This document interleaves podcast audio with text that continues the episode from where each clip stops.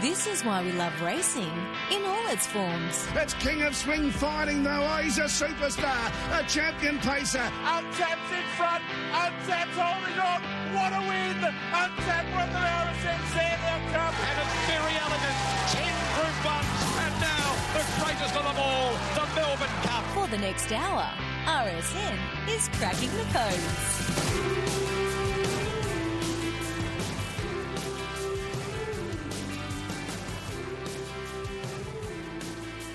Good morning, everyone. Uh, welcome to uh, Cracking the Codes this morning. If you're still in bed and it's your uh, wake up call to, to start wiping the sleep out of your eyes, or if you've been up and at 'em early and looking forward to the show, or you're just getting comfortable trying to find a winner at any of the three venues today and uh, are joining in, whether it's regularly or for the first time, we welcome you all. As I say, a very good morning to my pals on a 6 a.m. Saturday morning. Matthew Stewart, good morning, and Simone Fisher, good morning. Morning, Daniel. Simone. Good morning, Matt. Good morning, Dan. Oh, you could almost interpret something into the way. I think I oversaid Dan and undersaid Simone, so I'm not Oh. following. And then Simone seemed a little bit, a little bit reticent when she mentioned your name, Dan. Oh, please don't need anything Have you two into been it. fighting again during the week? Not at all. We never fight. Actually, we were both at uh, Melton on Tuesday night, weren't we? She Was she there an rose incident? Was there. there an incident at Melton? Why aren't you two talking? No, Dan was up in the caller's box and I was out on the track. Yeah, gee, those What do you do there fast. again, Simone? Well, I've been um, working as a barrier attendant. Look, just one or two shifts a month, not a lot, but um, enough just to, you know, get my foot in the door with the industry a little bit, um, just learn about it. Actually, really enjoy it. I would like to get into the swabbing, which is um, the position that I did apply for. So hopefully that will come up, working close with the vets and a little bit more hands on with the horses. But you know, sometimes a, a trainer or a driver will come up and ask you to hold the horse or put a head check on or take a tongue tie off after the race. Just a few little things like that. But just learning as I go. I mean, I'm quite fine with the horses, but some of the gear and, you know, some of those horses have a lot of gear on and I wouldn't even know where to start putting on it on or putting it on or taking it off. But, you know, sometimes you might have to tape something up with that black electrical tape if a bit of gear's flapping. Um, I did help Karen Manning down in the stables a couple of weeks ago, just um, untack a horse after a race, and I really like that vibe down there. So um, ideally, I'll get there hopefully and um, do a little bit more with the horses. But it, look, it's just it's. I've got a busy life. It's not like I needed to do it, but I just wanted to get into harness racing a little bit more. And now that we're doing pony trots, it sort of works well. Well, Dan, you're the most powerful man in the history of harness racing. Can't you get Simone a job? yeah, well, Like, that's um, right. He- um, she wants to move up a bit, so No, Yeah, it's not well- moving up a bit at all. Isn't there an, a vacancy for the CEO at the moment? Isn't Dayle Brown moving? There on? is. There's a few vacancies. He's been swinging doors all over the place um, at Harness Racing Victoria. So, uh, Simone, um, uh, you get my vote. What do you reckon, Matt? Well, she says she's good with horses. It's the people that's the issue. I'm not good with people, am I? you know what You're I'm really okay. like. You're okay. There's I'm always okay. there's always. I'm- I'm Hey, a- s- speaking of people, there's a segue. Speaking of people, the opener had Verry Elleegant, and I did a piece during the week Yeah. about two very col- colourful, controversial racehorse owners in A. Brae Sokolski, who part owns Verry Elleegant, B. Allan Endresz, who owns Alligator Blood, and the reasons why they're polarising and almost bigger than their own horses because of the headlines and so on. I was trying to rack my brains about the other two codes, about huge figures in in those sports historically, and owners and administrators, and Ian McEwen is one that jumps out at me. Dan, who crossed Yep. gallops and harness. Uh, Mick Lombardo, I'm not sure how he was a bit more behind the scenes. I'm trying to think of the, the biggest figures, Vin Knight, and then work your way down, and then greyhound racing as well. Simone, that there must be people who people always reflect back and either have a little bit of a laugh or in awe of, or who were just huge and larger than life. I know you don't like questions without notice, but Oh, no, I'm just it's trying to think. There, there are obviously people who who come to mind very quickly. Just in the world of greyhound racing, Simone, who are the ones that you think? Who are the biggest people who were larger than life, and uh, whether they were owners or, um, of course, uh, you know, there's been some enormous uh, breeders over the years as well. I think Graeme Bate jumps to everyone's mind, and um, for whatever reason that is, but back when I got into greyhounds, he was the biggest trainer going around. Paul Wheeler, obviously, um, who passed away earlier this year. Um, definitely someone that everyone knows and a name, and and he was a fairly humble sort of a man. Like he wasn't a, an out there type of person, but everyone definitely knew about him. So they're two that jumped to my mind immediately. Definitely. And Tony Lockett, Lockett was a a person who was always in the grandstand down the bottom bar at, at uh, back at uh, Olympic Park back in the day. So there was an era where Plugger was seen at the Dogs uh, regularly. Dan, uh, I know Vin Knight. I don't think anyone will get near Vin Knight. Or and then there was Ian McEwen. Bill Hutchison in the betting ring was a massive Yeah. figure, you know, big, larger than life, wasn't he? You know. My word, yeah. Well, Ian McEwen really was, uh, uh, with uh, Bernard Saundry, uh, were the most responsible people for getting me to harness racing.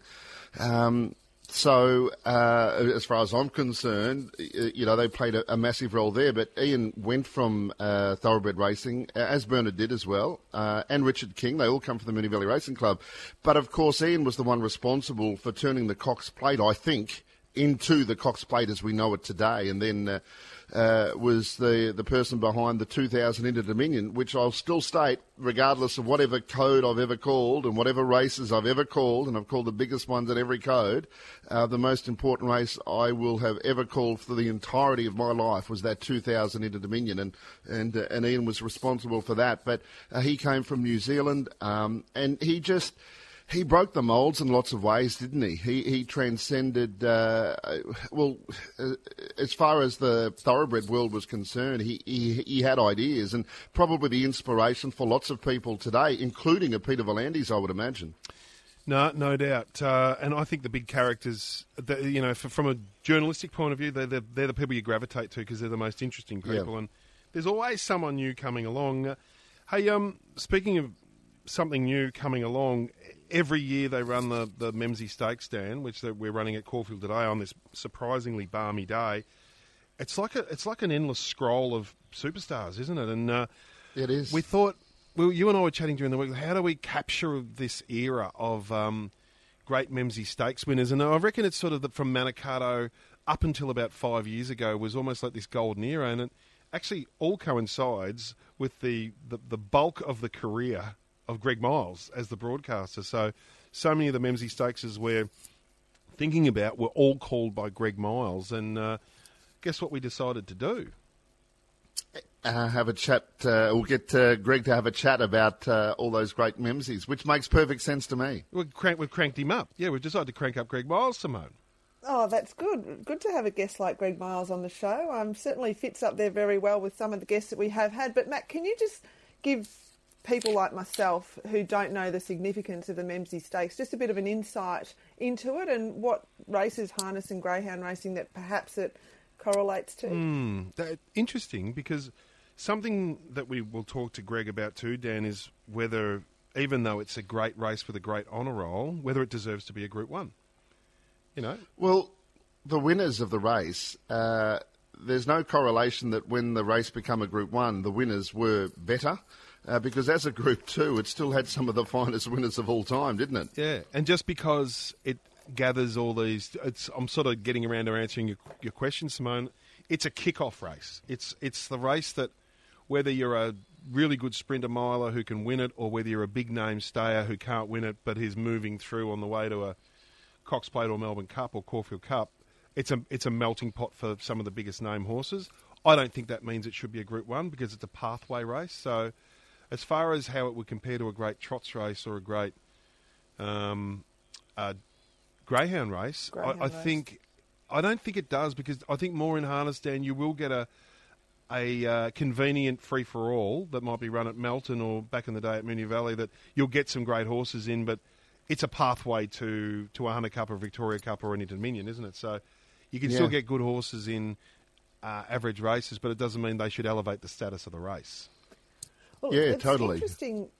It's interesting you should bring that up, actually, Matt, because the Nationals are on at Wentworth Park tonight for the distance and the sprint for the Greyhounds, and there has been some questioning in recent years whether the Nationals are still as relevant as they once were, where we used to have heats and finals around every state, and then they would alternate the, the track every year, the state that would host the finals. And that discussion has come up again, whether with the amount of races that we've got, um, the amount of Group 1s, and these nationals are Group 1s, the stake money's still at seventy-five thousand dollars to the winner. So there's a bit of an argument to and to or for and against as to whether the Nationals are as relevant in Yeah. this day and age. But for people who are following gallops and greyhounds today, if you're into race to race doubles or however the betting goes, you've got I'm Thunderstruck at the Gallops and you've got Days of Thunder at the Greyhound. So if you're into quirky little things like that, you might like to take. I don't even know what the bet's called. I'm not a betting person, but there's something you could do. So um, the two Thunders. Simone's research has found a nice little link there.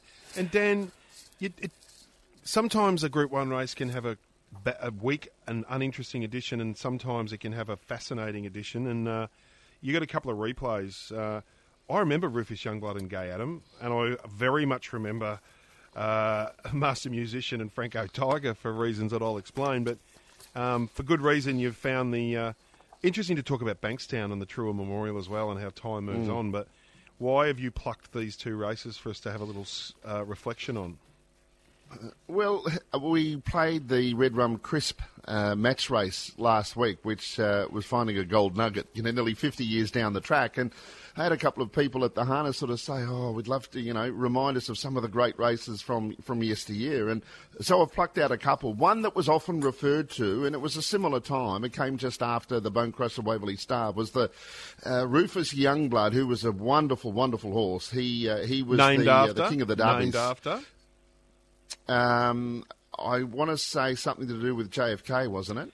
He- Uh, Bodyguard. bodyguard who would, Bodyguard, who would trot yep. alongside and hang off the, um, you know, the the thing on the side of those limos that you'd cling Yep. onto, the, the rail thing that four wheel drives have. Simone, you got four. That's You're a right. farmer. You, you know what I'm talking about. Those things, running boards, and that was Rufus Oh. Youngblood.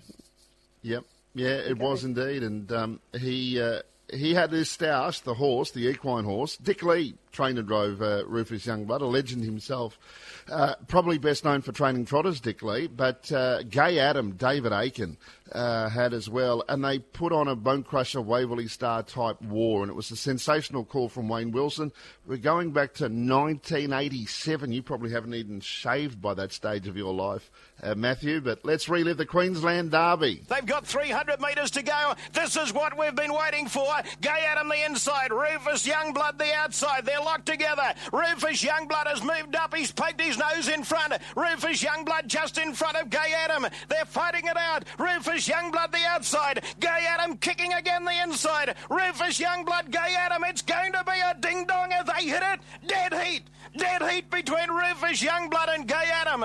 They streeted the rest of the field. 15 lengths away, third was Miss Avril. What a wonderful finish. They were at it right at the very start of the race and then at the very end, and it was a nose decision to Rufus Youngblood, Matt. I remember that so clearly, that race. Um, what sort of a horse was Gay Adam? My reflections are that he was also a superstar. Yeah, he was as a three year old, an early part of four year old, and then he had a few little problems after that. And probably Rufus Youngblood, he competed in top races, Group 1 races after that, but I think both were at the peak of their powers that night. And, and you know, you've heard it before, Rip Van Winkle's a classic case. They, uh, they peak or that sort of run, they're never quite the same. Now, I'm not saying that was the case, but they peaked during their three year old year.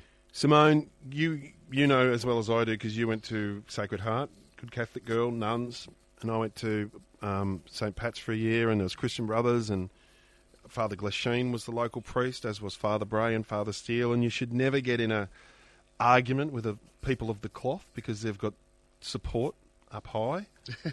and I, Father Glasheen and I, who's a great mate, um, didn't nearly come to blows, but we had a very, very terse argument when I was 18 or 19 about whether the Treuer Memorial, the infamous Treuer Memorial, should have been overturned or not. And I can't even remember what view I had. I just remember that Glash had the opposite view.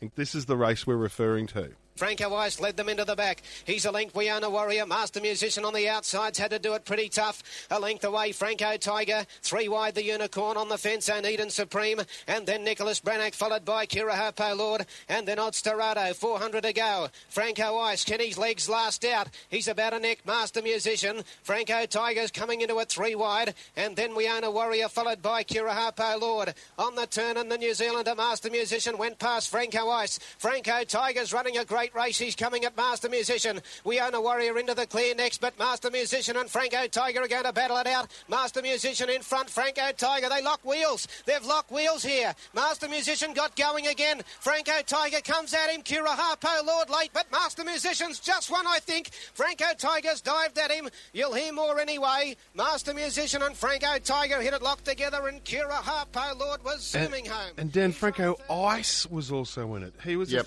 So Top tell race. us, tell us why Glash and I were having a crack at each other, and tell us what happened ultimately in the courts. Well, the photo went the way of Master Musician. There was a protest on the night, which ended up being dismissed, uh, and it was followed up through the courts, which took quite a bit of time. Eventually, it was overturned, Franco Tiger as the winner, but uh, there might have even been appeals after that as well. It went on for a long time, and uh, to my knowledge, that had never happened in, in any code uh, prior where the race decision was made in a courtroom. Um, so it was much talked about in 1993. It was still talked about about three or four years later when it was still going through the, the court system. So, and it was they were great horses, weren't they? And I, I don't know which side you were on, but when I I watched, would have been Master Musician because I was a massive Master Musician fan. Well, I, I, it's hard to work out why the protest wasn't upheld on the night. When you see the vision, Master Musician shifted out, locked wheels with Franco Tiger. You'd have to point the blame at Master Musician, and uh, it stopped Franco Tiger's momentum. And then he lifted again late. He's missed by a pimple. So, I, I would think uh, if I was watching it for the first time, I would think there'd be a protest and it would probably be upheld. So, uh, but it took a long time before that decision was made, and would have cost the both connections of both lots and lots and lots of money. A very sore point. Oh yeah, it was. You know, I got nearly got in a fight with a priest, and nothing, no good ever comes of that.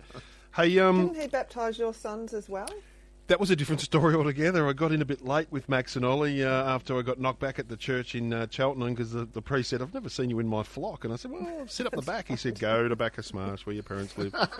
so we went down Yeah, there, and did, Father had, Glash did, didn't he? yeah, he did. I had to Yeah. ply him with a couple of bottles of Durif as well, just to get it over the line. and there was an Italian one, Italian family who was getting their kids baptised in the other aisle, if you know what I mean. You know, was, the church is split down the middle. They knew exactly what was going on. My kids had no idea what was going on. They said, "Why are we dressed in suits?" I said, "Shut up. We're going to a church. It won't last long." and that was that.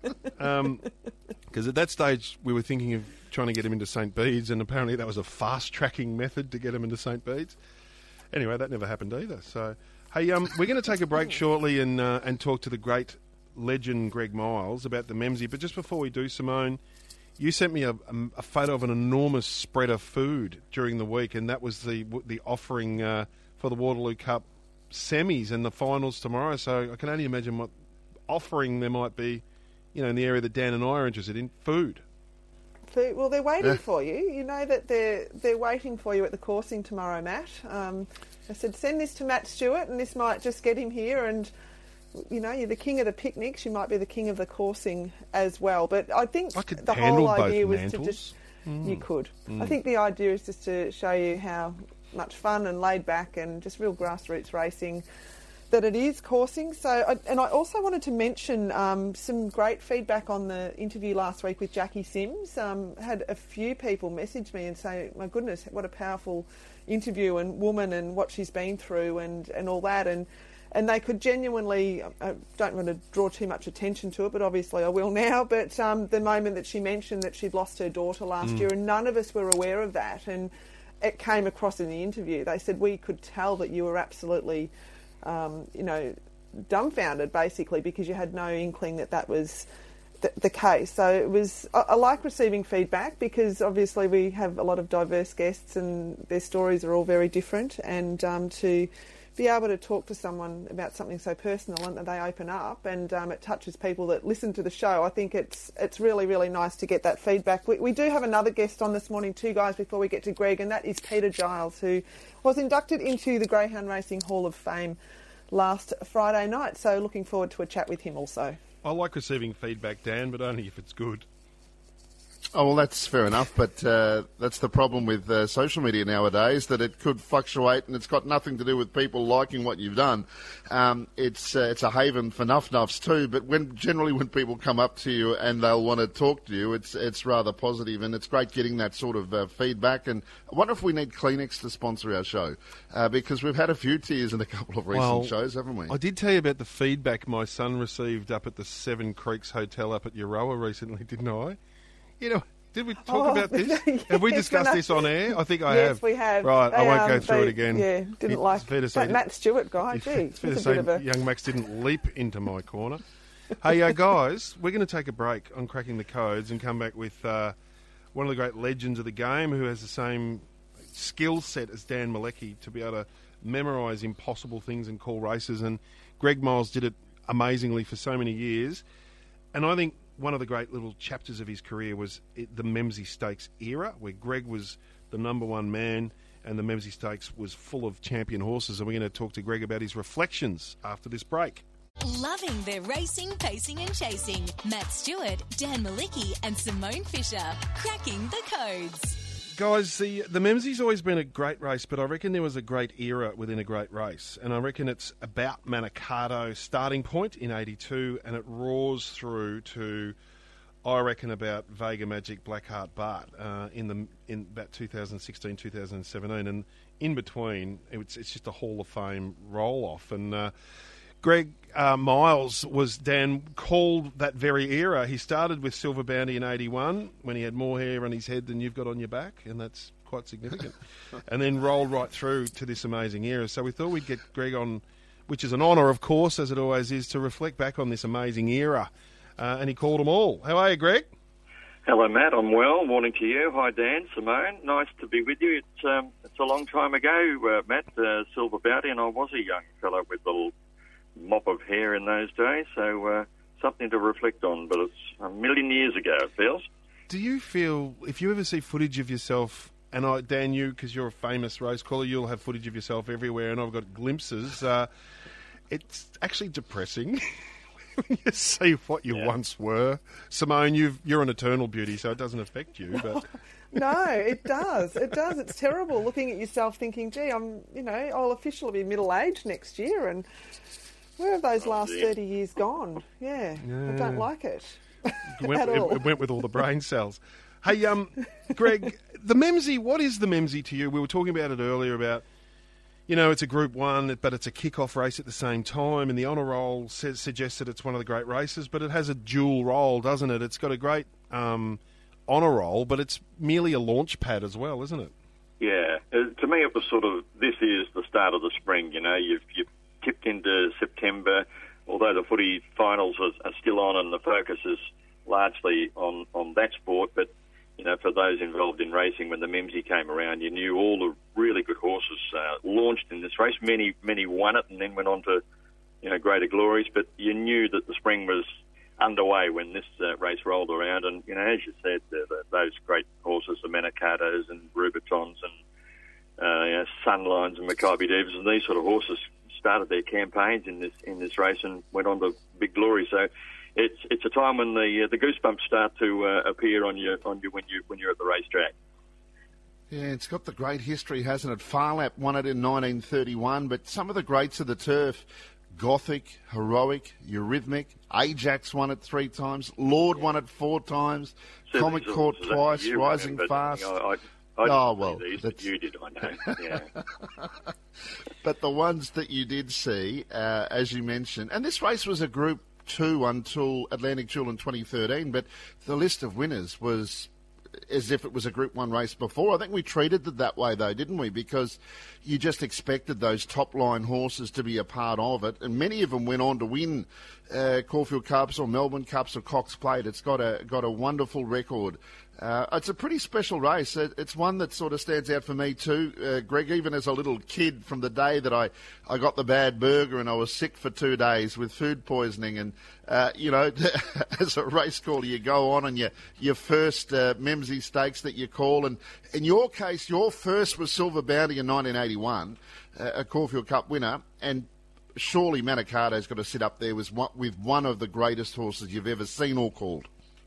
Oh, absolutely. I was very fortunate that when I started calling uh, the Great Kingston Town and, and Manikato were the headline as, you know, the, the best middle distance staying horses and, and sprinters of their era. And uh, yeah, when he won that um, that uh, Memsie Stakes in, in 82, there was a horse called Galleon. I said there's another Galleon going around now, but he was a bit touted to uh, give Manikato a bit of a run for his money on that occasion. But the old Warhorse was always up for a, a, a good fight when young upstarts came along and he was to the fore again. He was a beauty, Manikato. Yeah, he was. Uh, Simone, you've got your little Manikato book, and you've done a bit of uh, Manikatoing, and she's putting it up on the Zoom now. And um, what we've got a replay of this, and then Greg's got his hit list. He's got uh, he's got three that he liked, and Dan, I know you've got a couple as well, and we'll roll through some of these replays. But for Simone, for someone who was, grew up with uh, pooches more than racehorses, what uh, what what has your research told you about Manikato? It was just interesting, and Greg might even know that there was a change of tactics very late going into the race. That um, the Hoysteds had got wind a little bit of some tas- tactics of is it oh, Cubo and Galleon, like you mentioned.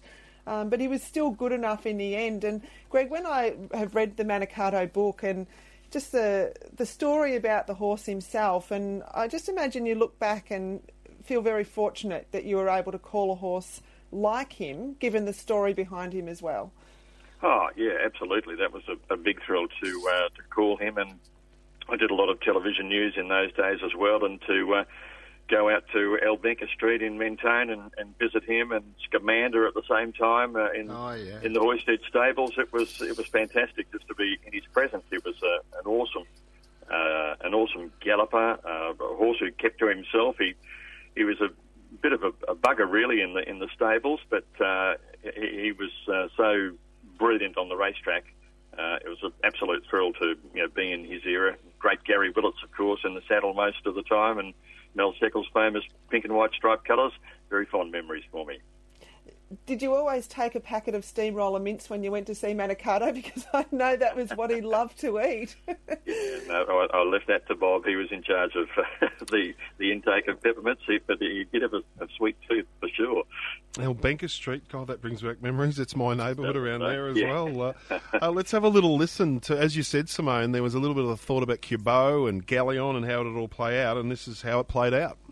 From the point of the turn, 400 out, Manikato moved up to join Quilbo, who's under extreme pressure. Galleon waiting to pounce on their outside. Three lengths to Lawman, followed by Bin Binger and El Lorena. In the straight, Manikato took the lead. Galleon the challenger on the outside from Quilbo. And Lawman's running on only fairly. At the 200, Willetts goes for the whip, but Manikato's finding plenty. He's got a length and a half on Galleon. And Manikato in front. Galleon making another dive, then Lawman. But Manikato's going to hold on and win the Memsie by three quarters to Galleon. Third home, two lengths away, Law, and then El Lorena, who made up some ground for. Oh, there you go. That was Manikato. And then we roll through the ex New Zealander Red Tempo, King Delamere, Delightful Bell, Dazzling Duke. The one I want to kind of just have a quick chat about before we keep rolling through the replays, guys, and Greg uh, is Rubiton, who I reckon it was the first horse I seriously had a crush on. Um, beautiful Greg, wasn't he? And he sprinted with the best sprinters, and then he went on to win a Cox Plate, and he nearly did a. Everyone's talking about Cananimo clean sweep it up to the Cox Plate, and he nearly did Rubiton uh, in this particular year, didn't he? Where he only lost yeah. one race in in the in between, and then got back on track. But he's not a Hall of Fame superstar, but he's just a peg below Rubiton, isn't he? Yeah, in his era though, he was absolutely outstanding, wasn't he? He'd, he'd won the Manikato in the lead up to the Mims. I think he beat Special in that, and she was a darn good sprinter. And you're right, this has been the, the launching pad where you see horses and they they repeat in the same races. You know, the Memsie, the Fee, and the Underwood Caulfield Stakes, which is a race he sort of got beaten in controversially, as I remember, and then he won the Cox Plate. Mm. So it was a start of pro- the best patch of form in his career for sure. Drought beat him. Drought and Fair Sir. A big upset. I remember that day, Greg, because there was more protests on that day than I can ever recall on a racetrack in the Toorak Handicap and particularly uh, in the Caulfield Guineas, the year that uh, our poetic prince somehow, somehow had the race taken off him. That was the day that, oh, that Rubiton yeah. got beaten. Hey, and Greg, there was also um, a lovely little chapter where Greg, Pat Barns didn't know what to do because after that defeat to get him back on track for the Cox Plate, and he needed to freshen him up, and he took him down to George Hanlon's. Yeah, that's Remember, right. To roll over the hills for a few days to, to freshen up, and then he won the Cox Plate. Yeah, I think he'd over he'd overtrained a bit leading into that Caulfield Stakes. I don't, I don't think Harry White often rode him in track work, but he gave him a little gave him a little feel up in the lead up to the Caulfield Stakes, and he was a bit flat after that. Uh, that was the reason he got beaten. Absolutely. Rancho Ruler struck an amazing vein of form for a while, and that was part of him. I remember the year he won.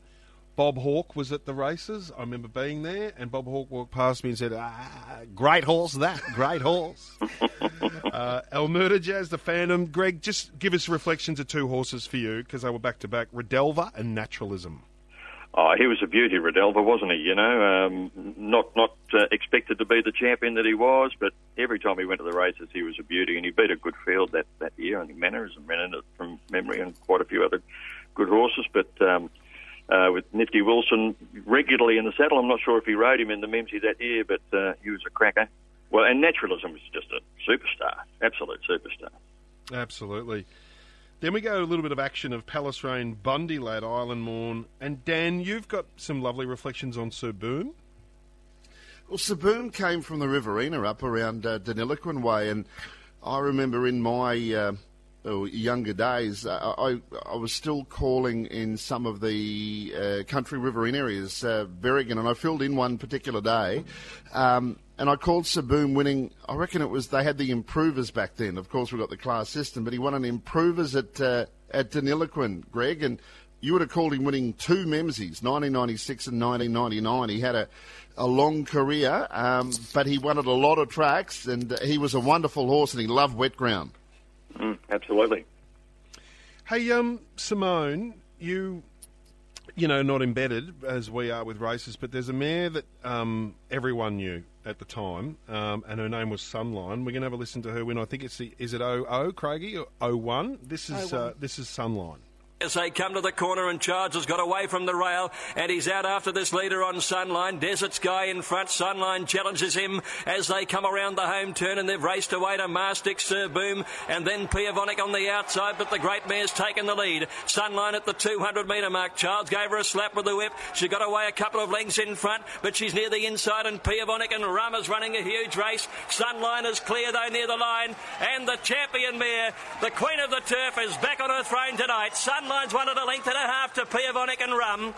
And they're followed by Mastic, and behind these to finish. A mare that we all remember. And I do have a funny story about Greg Childs. And Matt, we will get him on the show one day and we will talk about that um, funny story, my encounter with Greg Childs. Oh, hang but, on. Um, is it is it um, fit for 6 a.m. on a Saturday Oh, absolutely. morning? Right. Yeah, it is. It is. It's um, one of those moments where you, you don't think you're actually talking to the person, but Did you he come into the saddlery shop one day? No, I was on the phone to him one day and I said, oh, is this Greg Childs, the jockey? And he, he said, yeah, that's me, Sunline and all the rest of it. So, um, yeah, we will have him on the show and we'll talk about that. But she was a champion we'll talk to mare, Greg wasn't about she? his She- stalker. Yeah. Yeah, certainly a champion mare, Greg- a Greg- name that we all are all familiar with. Oh, totally. Greg, did you ever think with Sunline that within a decade and a bit or whatever it was that we'd we'd have three mares, maybe four if you want to think about Atlantic Jewel, who we'll talk about. Did you ever imagine after Sunline that we'd have a Makybe Diva, a Black Caviar, and a Winx who would relegate her down the conversation so quickly? No, no, not at all. I mean, she was just outstanding. Sunline, wasn't she? She she just kept winning and winning and winning, and uh, no, you wouldn't have thought you'd have the the likes of those mares coming along so so quickly after her. But um, uh, that that particular Memsie, I remember she'd uh, just gone off, not really off the boil, but she hadn't won for a little while. She, I think she went in with about three losses in a row, and she'd been beaten by Piavonic, who ran second to her in that race in the Manikato first up. So, you know, to get back on her throne, as I called it in that race, uh, she was odds on, but and, and expected to do so. But she uh, she just had to get out there and, and do it again. And that was the year, of course, she went on and uh, ran second in the Cox Plate with uh, Northerly in that controversial uh, uh, finish with protests all over the place. Yeah, there, seems to be a bit of a theme with some of the horses we've been talking about today. The I even remember the Manikato uh, Manic- uh, Caulfield Guineas with Caraman, they the stoushes they used to have in the protests. Greg, um, when Sunline won that race, I remember listening to your call, and I'm sure I've mentioned it before, not just to you but also on air. Uh, my youngest daughter, uh, Isabella, was coming into the world at that very moment. I honestly, uh, I think your voice of, uh, I was nearly going to call her Pia. If Piavonic won, I was going to call her Pia. Um, and it was Why very you, much why at that moment. why didn't you call her Sunline? Well, um, mum, uh, mum had something to do with that, and uh, I- Isabella's her name, and uh, I thought that was rather appropriate. But her, her username or moniker, what did they used to have that back then when they were little MySpace, you know, all that sort of stuff? She was known as Sunline. She adopted Sunline as as her name, so there you go. goes back to that day. Hey, um, Magical Miss, La Zagaletta, this is through the early 2000s. Regal Roller, we've had a good chat to Clinton McDonald. Uh, this is obviously a standout, uh, this one, Greg. We'll have a listen to this and then we'll reflect on the whole enormity of the story of this horse. Last Makybe Diva. Regal Rollers had it cheap. 400 left to go. This is his moment. Is he back? He corners a neck in front. Super Elegant comes out after him strongly. Issues the big threat. They corner now. Regal Roller right against the fence. Super Elegant coming at him. They've got away to La Zagaletta. Renewable is running on. And down the outside, Makybe Diva. Regal Roller has his kick today. He's out by two and a half now. Barely a moment. Here comes Makybe Diva. Regal Roller in front. Makybe's mowing him down. The The queen of Australian racing wins. Makybe Diva has got there. Magnificent in beating. Geez, you nearly early crowed Regal Roller there at the 200, Greg, didn't you? Uh, just call it as I see it, Matt. You know. that was awesome, wasn't it? She- She was. I don't think she ever won first up, except for that. That, that. That's the start of her final preparation, of course, and she'd been beaten in Japan, so there was some question marks there. And uh, wow, was she back all right? And then, as we all know the story, she went bang, bang, bang, and won four of her last five starts, and, and the Melbourne Cup, and off to start. So it was. It was the beginning of uh, one heck of a reign for her. El Segundo Miss Finland, and I think 2008 represents a horse who I think has fallen through the cracks of history a little bit, and then you look at what he did. Let's have a listen, and then it's weird how some champions do fall through the cracks. Weekend Hussler. Weekend Hussler, he's got into clear galloping room now. Peels to the outside. Maldivian led Scenic Blast. Weekend Hussler, he's hit the go button now. He's starting to wind up. Had to go for the whip. Still Maldivian with 200 to go in front. Weekend Hussler coming after him and Pompeii Ruler descending late. Weekend Hussler getting to Maldivian and then Pompeii Ruler. It'll be close, but Weekend Hussler wanted a long head on the line to Maldivian and Pompeii Ruler a cracking run first up. Alamo's any one of those three horses cross the line there would have been worthy winners of a, of a Memsie Stakes. Um, weekend Hussler, though, it's amazing to think. You know, I think of him as a sprinter miler, but at one stage he was favoured for the Caulfield and Melbourne Cup. Yeah, he was Mr. Versatile, wasn't he? You know, he won a Guineas and an Oakley Plate in the Newmarket as a, as a three-year-old, and uh, this we're talking about horses starting their uh, their big spring runs in this race, and that was him, wasn't it? I think he went he won a couple of races after that. He was beaten in the Liston, but uh, he won the Makybe Diva and he won the Underwood Stakes, and yeah, it was a string of victories, and that was a period of time when uh, Ross McDonald was urging people to have a house on him and get another house, wasn't it? Do, you think, when you reflect back, Greg, I, we were talking about it earlier in the show about enormous figures, like not horses, but the human beings you remember, and sometimes those owners that breeze through and cause a great impact. I was written a story about Brae Sokolski and Allan Endresz for, for you know different reasons, but the Jeff Perrys, the Dick Monahans, the Gary Robertses, and there must be some that you just you you, la- you sort of chuckle to yourself when you remember some of these bombastic figures who, who came along because the right horse came along. Yeah, well, Ross McDonald was a, a yes a fantastic figure in that uh, period of time, of course, and yeah, great stuff. We might flick through So You Think, and I just want to get to one uh, in 2013 because I think it was the spontaneous description you had of Atlantic Jewel was just so perfect. Let's have a listen to, to Atlantic Jewel. Coming around the turn, it's a Jeep Happy Trails and Atlantic Jewel. She's gone up to join them on the outside. Rod sitting pretty quietly and is about to let her go into the straight. A Jeep kicked. He's drawn three quarters clear. Here's Atlantic Jewel. She's let down at the 200 like it was only yesterday that we saw her. She's sprinted away now and it's all over. Atlantic Jewel race three lengths from a Jeep. Happy Trails Furlex. Super cool coming home, but welcome back, darling. Atlantic Jewel by three eased up. Either Furlex or Super Cool for the minors. So, Greg, uh, you just chose the perfect description of her as as a darling. Yeah, I don't know where that came from because I hadn't really prepared that. I, did, but everyone loved her, and I guess that was it. You know, it was sort of welcome back, darling, because she'd been out for oh, I don't know, it was a couple of years or something, wasn't it? She was so injury prone, and uh, to have her back was just just fantastic. And she was. We're talking about forgotten champions, and there she, I think she only ever got beaten once. Uh, she was an absolute superstar. Maybe longevity uh, robs her of being recognised in the, in the pantheon of the great champion mares, but only having 11 starts. But she was a superstar, no doubt about that. She reminds me of. I've got an obsession with an American mare called Ruffian, who, uh, if you haven't seen it, Greg, there's a 23 minute documentary on YouTube on Ruffian about the great match race with Foolish Pleasure, and it ended really badly for Ruffian. But she had this short, sharp career that once beaten, and only because it was a two horse race where she broke down. But Atlantic Jewel was a similar flash in the pan who. That Lucien Laurin, who trained Secretariat, always said that he never thought Secretariat could have beaten Ruffian, who came along about two or three years later. And wow. Atlantic Jewel, um, you know, how would she have gone against the great mares? Because I, I, remember, and I'm, i reckon you probably agree, uh, when she was at her peak, I, I, don't care who was before or after, none of these mares could have beaten her on those particular days. Yeah, well, she, she was possessed of an unbelievable turn of foot. That was what stood her apart. I think she just had a fantastic change-up speed. She could gallop quickly and then and then sprint, uh, which was just dynamic and fantastic. And she, I think, uh, I read somewhere recently that she actually ended up uh, dying giving foal a couple of years ago too. So it was a sad, sad demise for Atlantic Jewel. No, exactly right. And she did have one who was a Derby trial winner in England, who I can't remember the name of it. I should. It went on to become a very. It, it won one of the big Group ones in Hong Kong last season. Russian something, I think it was called. Uh, it was out of uh, Atlantic Jewels. So there you go. Yeah. Something might have been by Camelot. Anyway, hey Greg, um, are you, t- you going to head off to the Heath today? Uh, it's on my it's on my bucket list to do today. It's a very good chance I'll be out there, and you know this is the time of the year when the good horses are back. It looks a terrific field this year, so just to go out and, and see the champs go around, try and keep me away. Hey, uh, thanks for uh, joining our little chat. It's been a lovely little. I don't think there's a, a 15 year period of any race that I could think of that had more talking points than the ones we've discussed this morning. Yeah, well, you've uh, woken up a few old grey uh, cells in the in the in the grey matter this morning, so it's nice nice to uh, have a chat about them again. We're we're here to help. I'll talk to you next week then.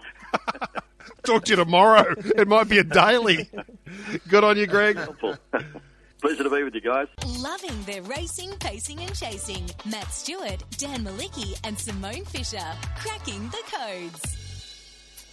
And our next guest this morning is certainly worthy of being considered in, in elite company, and that is Peter Giles, greyhound trainer, who was inducted into the Greyhound Racing Hall of Fame last week, and he joins us this morning on Cracking the Codes. Good morning, Peter. Good morning, Simone.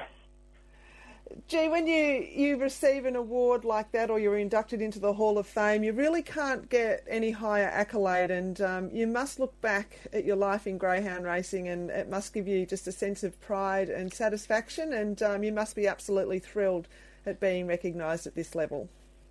Yes, Simone, we were. It was an absolute honour. As a matter of fact, I, uh, my mother kept uh, clippings from all the uh, races when she was alive, and I went back and I got hold of the books, and uh, it, it was amazing the number of races that we did win, and how your mind forgets what's happened in the past. It's called getting older, Pete. Yes, that's right, Danny. Um, but yes, we certainly had a you know, we just had a very good run with the dogs. Um, we were very lucky to win an award like that. It's not a one man job. We had uh, my family never stopped working, and uh, the people we had helping were all friends, and uh, we're very grateful for what they did. Pete, um, you uh, you trained uh, some winners for me. The best greyhound I ever had. You trained for me, uh, but not just for me. There was a group of us. We had Rational Miss, and um, you know we've had a, a, a, really strong friendship since then. But also the connection you had with Arthur Cooper through uh, those early days, Rational Miss, and what uh, you and Arthur were able to achieve with uh, all the flood greyhounds. Yes, we started off with Floodgate, and she was a wonderful producer. Um, yeah, many, many winners she had. And then one of her daughters, Flood Form, went on. Um, and we had a, a long term period of time with Arthur. Um, and it was a very successful period. Peter, I'm always fascinated, and I I ask this question a lot of uh, some of our older guests. Uh, do you think how do you compare the greyhounds of today to the greyhounds of yesterday for durability, um, strength, class, speed? You know, the Welshies fast versus some of the great flood greyhounds you had. Is, are they the same or are they different? Um, I guess we were fairly tough on the dogs. They worked very hard because we raced them fairly often. Um, but I don't know. I guess the times are getting quicker all the time, so the dogs are still performing like they used to. Um, I haven't had very much to do with the dogs other than watch them on the TV over the last three or four years. Um, but I, I think the dogs were tougher in our day. And Peter, you dominated in the 90s, uh, dominated the racing scene with sprinters and particularly stayers. Um, I think you went for every race interstate that you possibly could. You made some wonderful friends. Were always happy to put you up and, and have the dogs in kennels when you travelled as well. So, like you mentioned before, it, it takes a village, doesn't it, to win an award like this? Oh, yes, look, we were very fortunate. We used to receive a lot of interstate sales, and uh, we didn't do anything different, but uh, we just had a lot of runs with stayers. And uh, I had a very good friend in Carolyn Jones who was with me for probably 30 or 40 years. And uh, we used to chase all the big races wherever they were. Uh, we'd be off to, and of course, in all those states, we had somewhere to stay. Um, mainly other trainers, but yeah, it was we were very very fortunate. The prize money now, which is going to turn Welshies Fast into a two million dollar earner within the next six months, Peter. Uh, imagine uh, would things have been different had uh, today's prize money been around in the 1990s? Oh, I'd love it to have been around in the late 20s.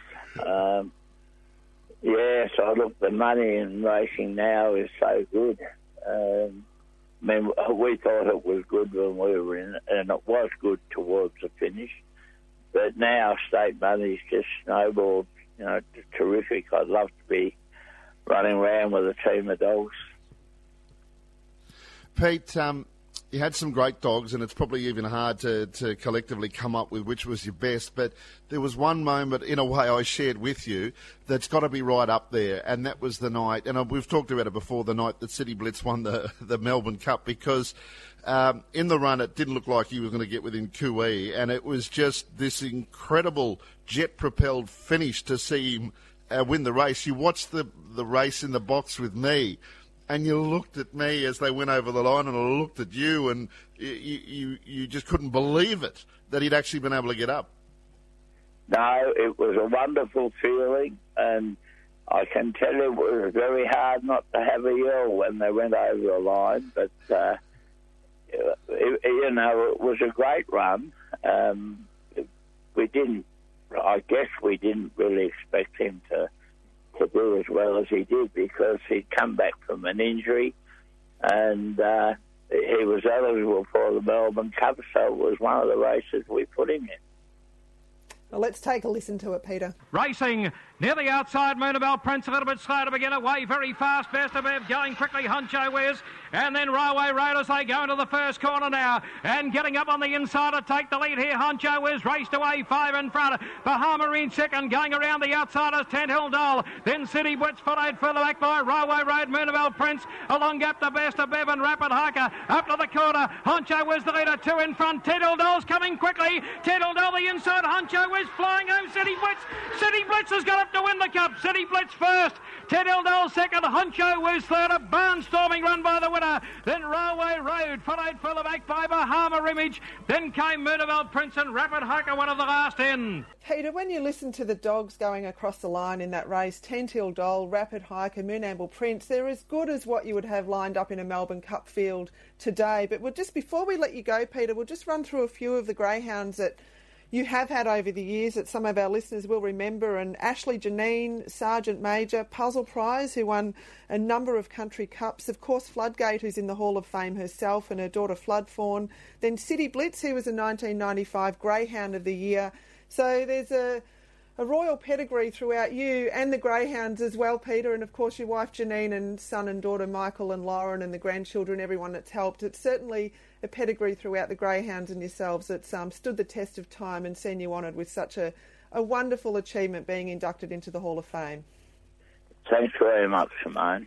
It's been great having you on, Peter, and we really thank you for your time and hope this has all given you a little bit of a, a, lift. I know you're not out there doing the dogs like you used to, but um, hopefully, you know, just being remembered and honoured can give you that little bit of a spring in your step. And guys, that brings us to the end of another show. Um, two terrific guests, of course, and um, the Memsie Stakes today, the Nationals tonight at Wentworth Park. Looking forward to that, and of course, we start getting into the Spring Racing Carnival in the Greyhounds before too long as well. And the Grand National Steeplechase tomorrow at uh, Ballarat. So it's a big weekend. Absolutely. All right. See you at 10, Dan, and we'll see you next week, Simone. Great show. You will.